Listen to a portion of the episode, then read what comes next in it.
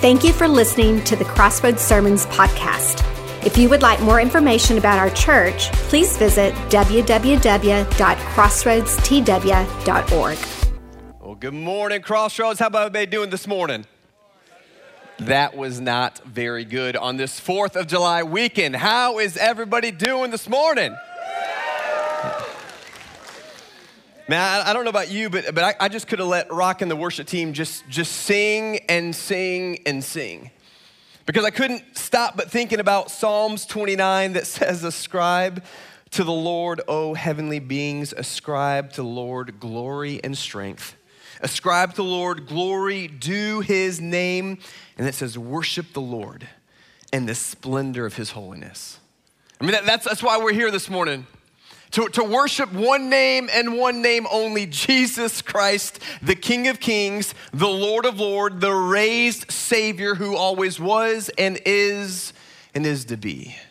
And on a day today where we get to celebrate freedom in this nation, what Jesus offers us is freedom for a lifetime, soul-depth freedom from the power and bondage of sin. He rescued, redeemed, and restored mankind so that we can be made new and right in him. And so we just get, what a joy it is to worship together. One family service to all the kids. Let's give our kids that are in the house, let's give our kids a big round of applause, the kids in the house.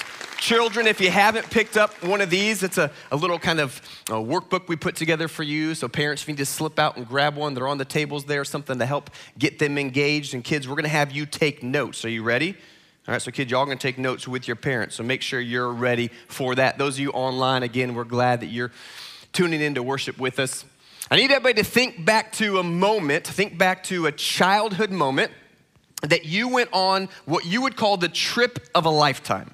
The trip of a lifetime. That one that of all the family trips you've been on, of all the ones that you were anxiously waiting for, this was the one that just surpasses all of them.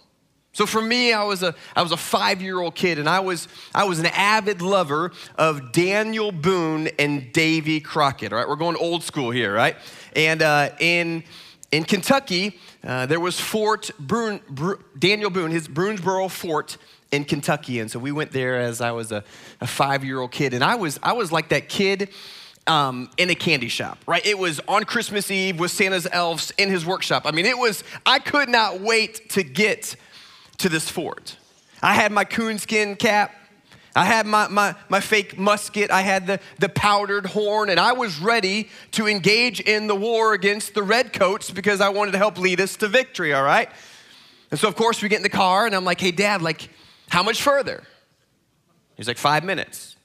Right? I mean, every single time I asked, "How much further we got?" "Well, 5 more minutes, right? I mean, that's just the typical pat answer.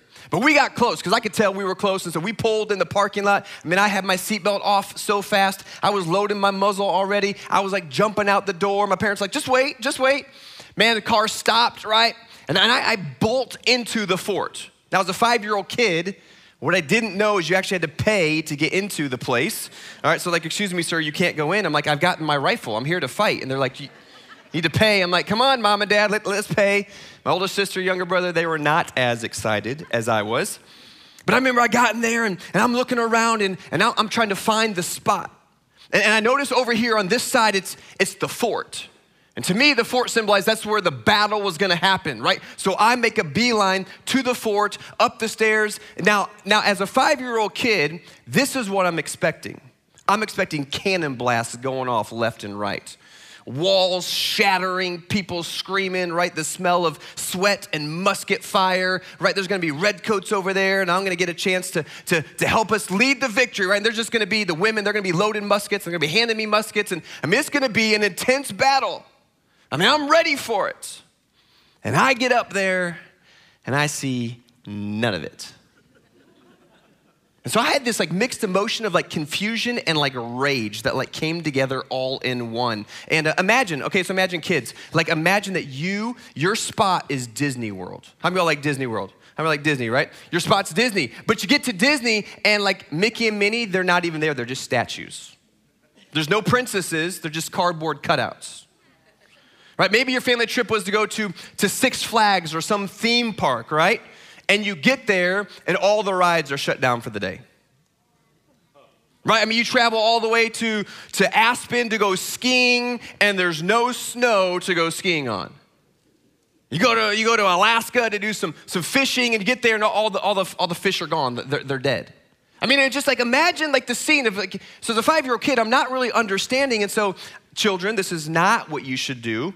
But I threw what was called the temper tantrum of a lifetime, right? I mean, I threw my musket on the ground. I took my hat off, and my parents have just made it in the park as I'm racing out of the park. I mean, I am madder than a hornet. I'm like, this is ridiculous. My mom's like, Josh, like, what's the problem? Like, Mom, I don't understand. Like, everything in here is dead. Nothing is alive. And she's like, son, like, that's not what it was supposed to be. See, but when I think about that, when I think about the text of what we're going to open up here this morning, we're in the series called 7 Letters. 7 churches in Asia Minor written to specific churches that God would give a pronouncement to.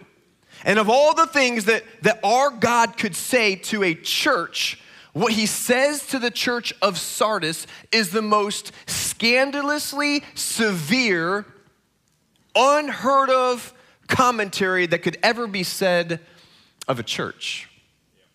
And to the church of Sardis, he literally would say what my eyes saw then as a 5-year-old boy. He would say that the church of Sardis in Revelation chapter 3 was dead.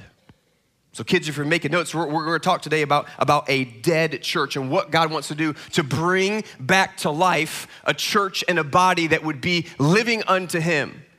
And so we've talked about in this series, these are not just letters of yesterday's past. They're letters of the present today, depicting not only churches that once was, but still are, and then the believers that thus are within them. And so as we read this text in Revelation chapter 3, what we can't do is just assume it's something for them and not for us. And so our prayer is going to be that God's word this morning, that his living and active word that's sharper than any double-edged sword would be both a window into the heart and the things of God. But it'll also be a mirror that reflects our own heart, and that God would, my prayer is that God would take us to his workshop this morning. And that he would begin to rough out or smooth out the rough edges that are in our lives. That we would go through a spiritual MRI to see what is going deep down inside within our soul and discover, is there any bit of what I will call Sardis-itis in our own lives here this morning? Look at the text, and let's read it first. So children, as you're thinking about how do I learn to discover God's word and understand it, children, it's the same thing that we have to do as adults. We need to read his word, and then we read his word, and then we read his word. It's how you become a good student of the scriptures. You simply read it. So let's read these first 6 verses together of Revelation chapter 3, and then we'll unpack them here in just a moment. And so here's what John writes through the inspiration of the Holy Spirit, and to the church, to the angel of the church in Sardis, write the words of him who has the 7 spirits of God and the 7 stars. He says, I know your works. You have the reputation of being alive, but you are dead. Wake up and strengthen what remains and is about to die, for I have not found your works complete in the sight of my God. Verse 3, remember then what you received and heard. Keep it and repent.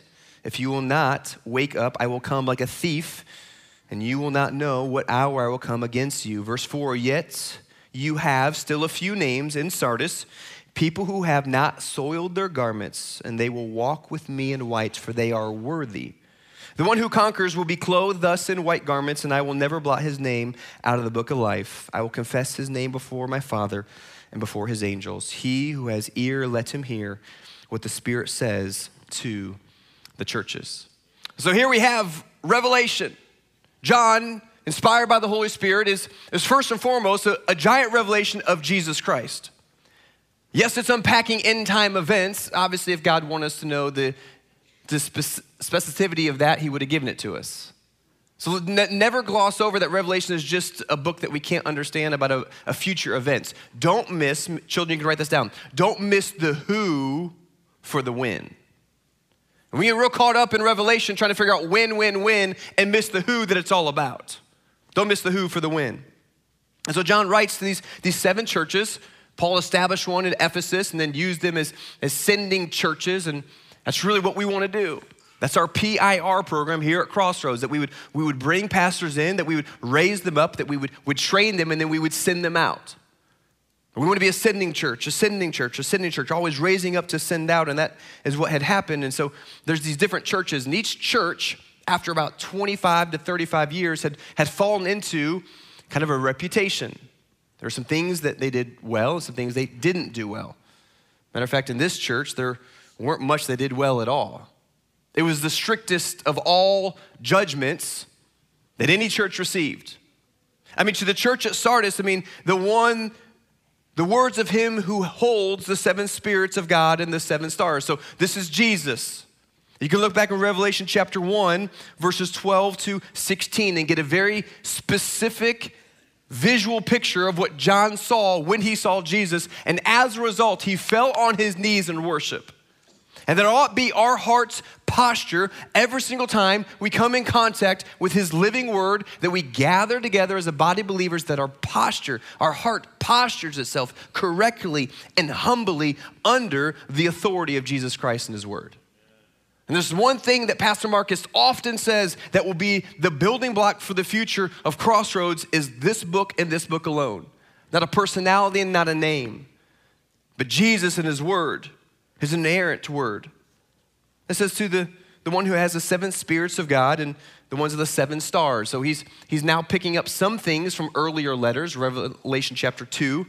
The seven stars, we see that was the messengers. They were the pastors. They were the elders of the church. And so he's speaking to, Jesus speaking to these churches, but he unpacks this new concept of these seven spirits. Now you need to understand, we're not saying there's seven Holy Spirits, right? There's one God. That's what's called the Trinity. There's one God with three distinct persons, God the Father, God the Son, and God the Holy Spirit. But seven would be a number of fullness in Scripture. Matter of fact, in Isaiah, we have seven descriptions of the Holy Spirit and what he does with wisdom and understanding, counsel, might, knowledge, fear. It's the Spirit of the Lord. But what's being unpacked here in the first verse is actually an indictment against the church of the very thing that they lost. They had lost the power of the Holy Spirit within their midst. They had shifted from a church that was focused on Jesus and his name only to what happened in Genesis chapter 11 when a group of people tried to build a tower and build a name for themselves. And there was a shift in focus.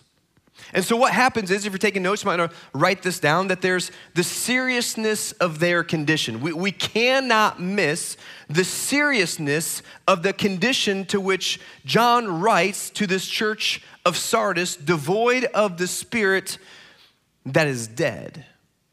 Because God says, I know the infinite, all-knowing, omniscient, omnipresent. He's all-seeing. He's all-knowing. Colossians elevates him, Colossians chapter 1, in the preeminence of Christ, that by him, for him, and through him, all things are held together. This is the God that is sovereignly over all. And he writes to warn this church of a seriousness of a condition. Not just a church that lost their first love like Ephesus. Not just a church that was holding on to different teachings like the church of Pergamum or the church of Thyatira that had the spirit of Jezebel. He says to this church, y'all are D-E-A-D, dead. It says to this church, you're dead. Now there's some animals that like to fake themselves or mask themselves as being dead. You might have heard that you can play dead like a what? A possum. Do you know, I actually researched. I'm like, is that the only animal that plays dead? Like, it's not really a good tactic, but I guess that's the best they could think of, right? But there's some other animals. There is the baby brown snake. He actually freezes when predators come close by. There's the lemon shark. He'll actually turn belly up for almost 15 minutes. There's certain species of ducks. Not very smart animals. They go to a tonic immobility. And then some pigs and farm animals, a trance-like state to where they freeze, right? There's some different animals that do that. It's interesting, though, that these are live animals playing dead. Sardis is a dead church playing living. A dead church playing living. I mean, it's not like they just need a first aid kit. It's not like I got a boo-boo and I need a Band-Aid. I mean, they don't need some Tylenol or some aspirin or some Motrin. What they need is the defibrillator to come out and to literally resuscitate the lifeless pulse that they have within the church. To bring them back to life because they had shifted. Sardis, this church within a city that was of the Lydian Empire, it was the capital city. It was known for great wealth and riches, success, glory, and splendor. And what happened is the church soon fell under the same drift that the culture did. And when the church falls in the same path as the culture, you know we're in a bad situation. And so they mastered ministry and they missed the master in the process. Focusing more on themselves and their yesterday's glories than the present realities. How does a church get there? I think a church gets there because they focus on past glories rather than present and future discipleship. I think churches get there because they focus more on liturgical form than spiritual realities. I think churches get there when they focus more on social reform than gospel heart transformation, more on materialism than spiritualism, more on listening to the voices of the culture than the words of Christ, where they plan and they prepare way before they ever pray, and when they lift personal preference above biblical conviction. And the church of Sardis got there. In essence, what they were is they were flowers at a funeral home. Looking pretty, but can't bring any life. And God really spoke to me this past week. Josh, where are areas in your life where you're living in Sardis-itis? This city that was geographically set upon a mountain. It was like this granite pier with cliffs on each side. It was said to be impenetrable. It's said to be unconquerable, 1,500 feet elevated above sea level. There's no way anybody could conquer this city, and yet Sardis was conquered twice. How? Because they let down their guard. And I thought about that in my own life, and just to let you in on a moment of transparency, I went to our senior pastor, our kids director, and two of the guys that are accountability partners in my life to say, would you help pray for me in this area? Because if I'm honest, to y'all here this morning, for me, if I'm not careful, and early on in ministry, I really struggle with this, that I just thought I just could do it on my own power. I knew head knowledge, it was all for God, but I just thought I could do it on my own power, and honestly, I thought I could do it better. And so I controlled the student ministry that I first started in because I just thought I could do it better, and I didn't need anybody else's help. And then I realized that there's much air and pride and arrogance and all of that, and asked God to help me. And I'm in a season, our church is in a season right now where we're looking for a future kids director. So in the stead, I'll step into that gap and serve in that way, and I'm privileged to do so. But I know my heart, and I know the sense of drift, and I told Pastor, would you pray for me that I wouldn't step in to do something that I'll do works in and of myself, and fall into the same trap that Sardis did where activity doesn't equal spirituality, where works don't equal worship. And if I'm not careful, would you guard my heart that I wouldn't shift into this just complacent, I'll just do based upon my training and personality and what I've done in the past with kids ministry roles, and that I'll just coast and cruise. God forbid that never be me. And God forbid that never be us. A church that coasts and cruises on what was of yesterday rather than where we're going for tomorrow, because Sardis was a church that had reputation without reality. They had form without force. They had deeds, but they were ignoring the present day decay. It's kind of like buying a home. How many of y'all bought a home before? You've purchased a home before. Well, let me see those hands, all right? You purchase a home. And when you purchase a home, you go through a big process. Part of the process is to go through the final what? Inspection. You gotta go through that inspection to make sure that everything within the home is reality to what you see with your naked eye.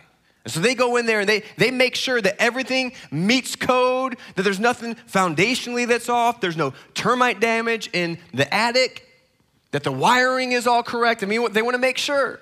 So you don't purchase a home that looks great on the outside but's broken on the inside.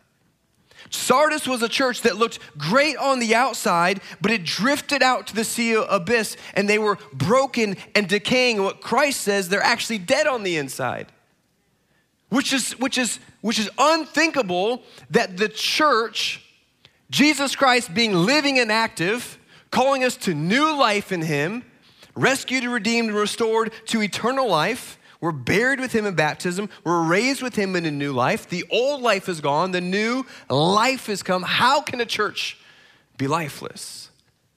It gets lifeless in form and activity when they work beyond their worship and when they focus on their own ability rather than God's ability. And I don't believe for one second that that's where Crossroads is at. I just got to say that as a side note. I was pulling some numbers with our staff this past week, that this year, Crossroads alone has had those baptismal waters stirred 60 different times in the course of a year. Can we just give the Lord a praise clap for what God is doing, not what Marcus Hayes is doing, not what our ABF leaders are doing, not what our staff is doing, but what God is doing through the work of Crossroads to reach unlost, unregenerate people and give them new life in Christ. We're seeing it in children. We're seeing it in adults. We're seeing God do some awesome things. And so John writes in and says, listen, you got to understand big point number one, the seriousness of the condition, but you've got to understand the hope of their cure. There was hope here within the midst of it. There was hope here. See, this church, how many of y'all are musically inclined? How many of y'all are musically inclined? You're good with music. How many of y'all are not musically inclined? Okay, my wife's laughing really loud because she knows that that's me, all right? Not musically inclined, can't sing, can't play an instrument. Stringed instrument players. How many of y'all, you are stringed instrument players? You play a stringed instrument. Oh, that went down today, but okay, there's one, so we'll just talk right here, all right? I thought maybe once upon a time I would become like the youth pastor that could do worship too and play the guitar. And then I realized there's guys like Ryan who can sing and play, and they're way better than me. But I attempted. And so back in the day, they didn't have like different types of strings. It was just the hard string. And so my buddy's like, listen, if you're going to learn how to play guitar, just know you got to give it 2 weeks. I'm like, 2 weeks? Why do I give it 2 weeks for? It's like, I'm telling you, man, like you'll quit more because of your fingers than because of how hard it is. I'm like, psh. Come on. Did you look at me? Like, I got this, man. We're good, right? And so I remember getting to do my first lesson. He gives me the lesson, and he leaves. And I go and find some ice, and I dip my finger like in ice. I mean, my fingers are like hurting, right? And I'm like, man, dude, I'm like, cut some blood here. Like, I drew some blood. Like, what is going on? And what I discovered is that calluses are essential. When you play stringed instruments, they are essential to have calluses so that you can keep playing over and over and over for as long as possible. And though that may be true about playing an instrument, it is really bad about praising our God.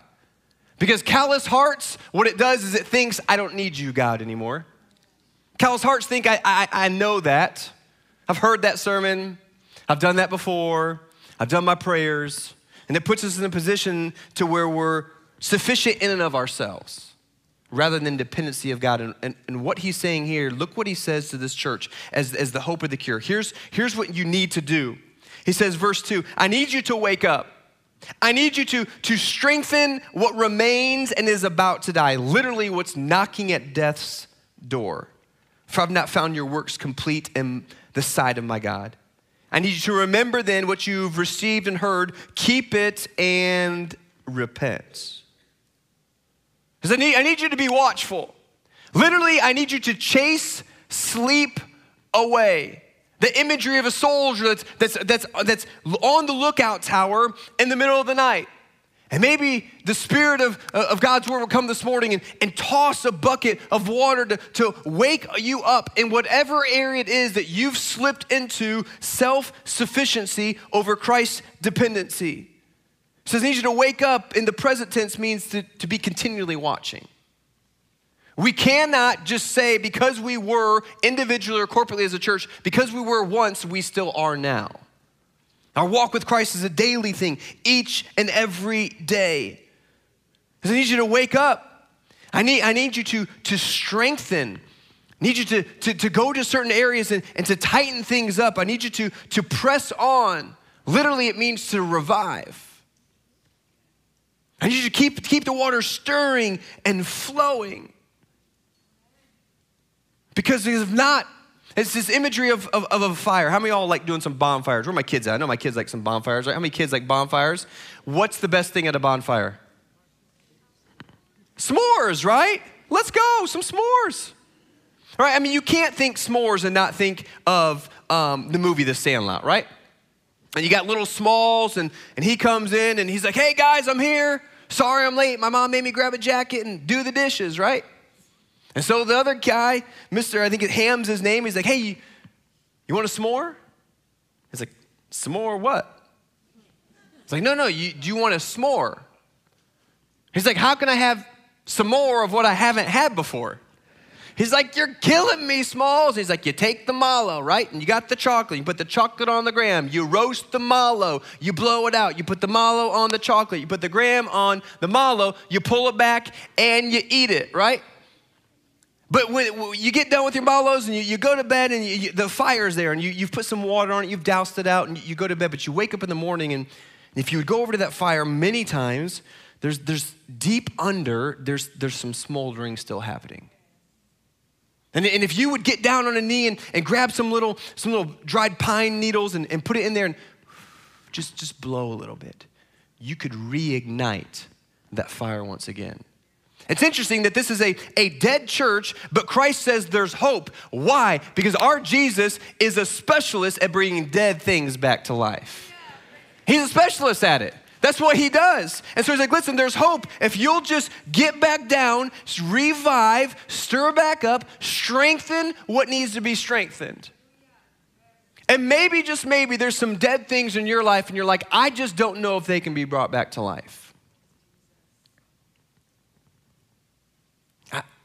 Maybe it's a relationship. Maybe it's a marriage. A prodigal.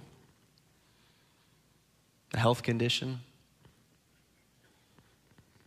current situation you're going through. I don't want to meddle and try to play the Holy Spirit. Let the Spirit do what the Spirit wants to do. But maybe there's something that you're like, I don't know what God is saying. He said, listen, notice what he says. Wake up, strengthen what remains is about to die. He says, I haven't found your works complete in the sight of my God. Look at verse 3. He says, remember. He like leans in, right? It like for the kids, it's when Mufasa talks to his son Simba, right? And he's like, remember, right? He's like Simba, I need you to what? I need you to remember who you are. What John is saying through the inspirational Holy Spirit, remember whose you are. We are king's kids, heirs of the throne. Remember the truth of the gospel. Get back to the truth of God's word. Live on this, not on your works, on his strength, his ability, his spirit. Go back to what you did at the beginning. So circle back to that. To where our orthodox theology isn't independent of our obedient living. To where the pace of our feet stays in dance to the cadence of our theology, that all of that has to merge together. And we can't allow it to drift from one side or to the other. It says, remember, and he says to do what? To repent. Hey, acknowledge where you're at and do a 180. Acknowledge that you've been trying to do things in and of yourself and literally do a complete shift and go the other direction. What is it that God's calling you, me, we as the church to repent and turn back from? How have we drifted into Sardis-itis to think that we're sufficient in and of ourselves? He says, man, go back. If not, he gives a bit of a warning. Hey, let me tell you what will happen. If you don't wake up, I'll come like a thief. You'll know not what hour I will come. Listen, judgment will come. Hey, kids, you just need to know this, that we as adults have to understand as well, that God is a loving, forgiving, and gracious God. but he is also a just God. And so he punishes sin. That's what God does. He would be an unloving God if he wasn't full of justice. And so he'll forgive, but that does not mean he pulls away the consequences of sin in our lives. Amen, adults? And so what we've got to do is make sure we're walking in line with his word, his spirit, his truth, and what he has for us. It's a complete directional turn to head back towards Jesus, remembering who he is and what he's done. To wake up and to strengthen, to keep it and to repent. I mean, that's the hope of the cure, that what Christ will do to come alongside us in that, to bring about from a dead church. He's like, listen, there's still hope for you. There's still hope for you. And he ends with this beauty of a calling. If you're taking notes, write that down. The big third point here this morning as we wrap things up in our text, it's the beauty of their calling. Yes, they had a seriousness of their condition. Yes, they had hope in their cure, but really it was beauty in their calling of what God was calling them towards. In verse 4, it says, yet you still have a few names in Sardis. Now, it's interesting that Sardis' name literally means remnant or rescued from. So they're a city that has been in ruin and decay, that there's a remnant left in the city, but spiritually speaking, he says, you have the same. There are still a few of you, a few names in Sardis, people who have not soiled their garments, and they will walk with me in white, for they are worthy. Now, this text is dripping in imagery. You cannot miss this. Dripping in imagery. The one who conquers will be clothed thus in white garments, and never blot his name out of the book of life. Now, in that day, they were the central hub for wool and for dye. That's what they were known for. They would take a clothing and they would dip it in, or they would saturate it in, or they would soil it in a particular coloring to take a white or a beige cream-colored garment of wool and transfer it out to make a beautiful color like y'all are wearing today, red, whites, and blues. And so that city knew how to take it and make that transfer. And so what he's calling on is something contextually in their city. It's kind of like Texans. Y'all just know how to barbecue. That's just what you do. It's like a part of your DNA culture. It's a part of you, and I'm trying to learn it. So grace me a little bit as I grow in my understanding of it. But they got it. And so visibly, they would have understood, okay, white, colored garments, the process to change from one color to the next. But they also knew that they would need white garments. They would need garments to be able to go to festivals, to be able to go to weddings. Anytime that the king would conquer another city, the victory parade, they would be adorned in white robes. So they understood the importance of white, but then also the beauty of coloring. But they understood that once you made the transfer to one, you could never go back to the other. So once you dyed it, it wasn't going back. But there's a whole other spiritual layer to all of this, and the purity and the holiness that white refers to all throughout scriptures. And then the truth and the reality that we have been soiled and stained, and so Jesus washes us back white with his red. And there's a beauty of salvation and a complete picture of the gospel in just this coloring of these garments, that he is adorned as the great victor, that we'll get to walk in triumphal position behind him as he proceeds through to elevate his son Jesus, that we'll get to wear white robes at the marriage feast with Jesus. That all of his righteousness, kids, it's what's called imputed righteousness, and he bestows on us Christ's righteousness, not because of our own good works, but because of his great work that he did for us. And it's such an incredible picture of what hope we have in the beauty of a calling that we're called towards. And then he ends it up with this encouragement that, listen, I'll confess you before my Father, and I'll never blot your name out. And we need not, for the great theologian, get really confused with the books that's happening here. I think that this promise of security to the overcomer is actually a threat of insecurity for those who lapse. And this is not talking about our names being able to be pulled out of heaven, that we could lose our salvation or any of that such. It's kind of like in Philippians when God says, listen, work out your salvation with fear and trembling. Well, we work it out, but it's by grace through faith and not of works. It's not a contradiction. It's just completing the other side to say, hey, just work this out. So what he's ending here with is this great hope of what we have. Listen, that there's security in Christ with his bought blood of the Lamb, sealed with the Holy Spirit. And through that, I mean, here's Sardis where you can get back to. Through me. Through me. If and only if you remain close. And Rock and the team, they're going to come up and we're going to sing a song, The Living Hope. And as they come up, I need y'all to think back to the home, the first time you had in your home a cordless phone. Y'all remember that?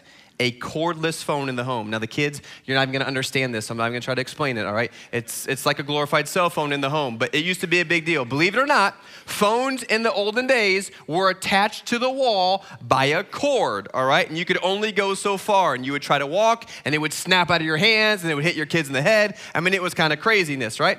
But you had these cordless phones. Y'all remember, right, parents? You're talking on the phone and the kids, they're a hot mess. Y'all know what I'm talking about? It was one of those days. And so you attempted to walk either upstairs to the attic or downstairs to the basement or even outside. But the problem is the further you walked away from the transponder, what would happen? It cuts off. Literally, the connection would go, what we would say in the Church of Sardis, it would go dead. Because you walked too far away from the central hub to which it was receiving its connection. Sounds a whole lot like me to John chapter 15. Remain in me and I in you. For apart from me, you can do what? Nothing. It's a gospel call this morning, folks. It's a gospel call to say, how can I remain close to my master? Man, is there any area of my own life? Is there any area of our life as a church that God would say, you need to come back to? And come back to. Maybe for some of you, you're like, Josh, there's nothing to go back to because I've never had it in the first place. And rather than barbecue and fireworks and a celebration of Independence Day, all as grand as that is, maybe today you just need to celebrate new life in Christ. Maybe today's just your day of salvation, that Jesus would wash you white of your sins, your rebellion against him, which all of us have had. And he'd bring you back into a new relationship with him. And so maybe as we sing the song Living Hope, you won't be able to sing the song because you don't know him as your living hope, but you want him to be. And we don't try to make a spectacle of things, but maybe this altar would just be a place you can come and pray with a staff member or someone that would want to help you understand what it means to follow Jesus. Maybe there's some coming backs that each one of us need to do. You can pray for me that as I serve in this next season, for however long that may be, that I would not work on my own ability. As I help seek to provide leadership within our kids' ministry, within our amazing volunteers, the team that we already have, that I wouldn't fall back into my own man-made works. So that's me, that's my prayer, that's my Sardis-itis that I know that I'm prone to wander and shift to if I'm not careful. But I would venture to say there's probably some things that we all have to work on. And Pastor Marcus and I, we were in a meeting this week and we talked about, man, may we never be a church that plans and prepares before we pray. That's why this prayer time on Tuesday nights, I hope it's the thing that you guys want to come to the most. So, man, if there's one thing I don't want to miss at Crossroads, it's our time of prayer, because we just get to see God do things that we could never do in and of ourselves. We just can get on our knees and cry out in holy dependence, God, I need you and I want you. So whatever it is here this morning, this isn't just a song to end in. It's a response to get back to God. And so, Heavenly Father, my prayer here for our body this morning, for myself individually and our church here collectively, is that, oh, Father, you would revive those things that have lost life. Father, that you draw us back into the fellowship and harmony and connection with you. Father, if there's one here this morning that doesn't know you as their personal Lord and Savior, they would recognize what Jesus Christ did as he shed his blood on the cross and then rose from the grave, conquering sin, conquering death, and offering all of us new life to any who would believe in him.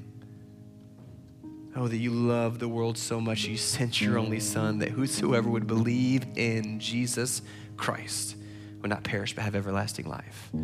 Oh, Father, if there's a soul that doesn't know that, draw them in.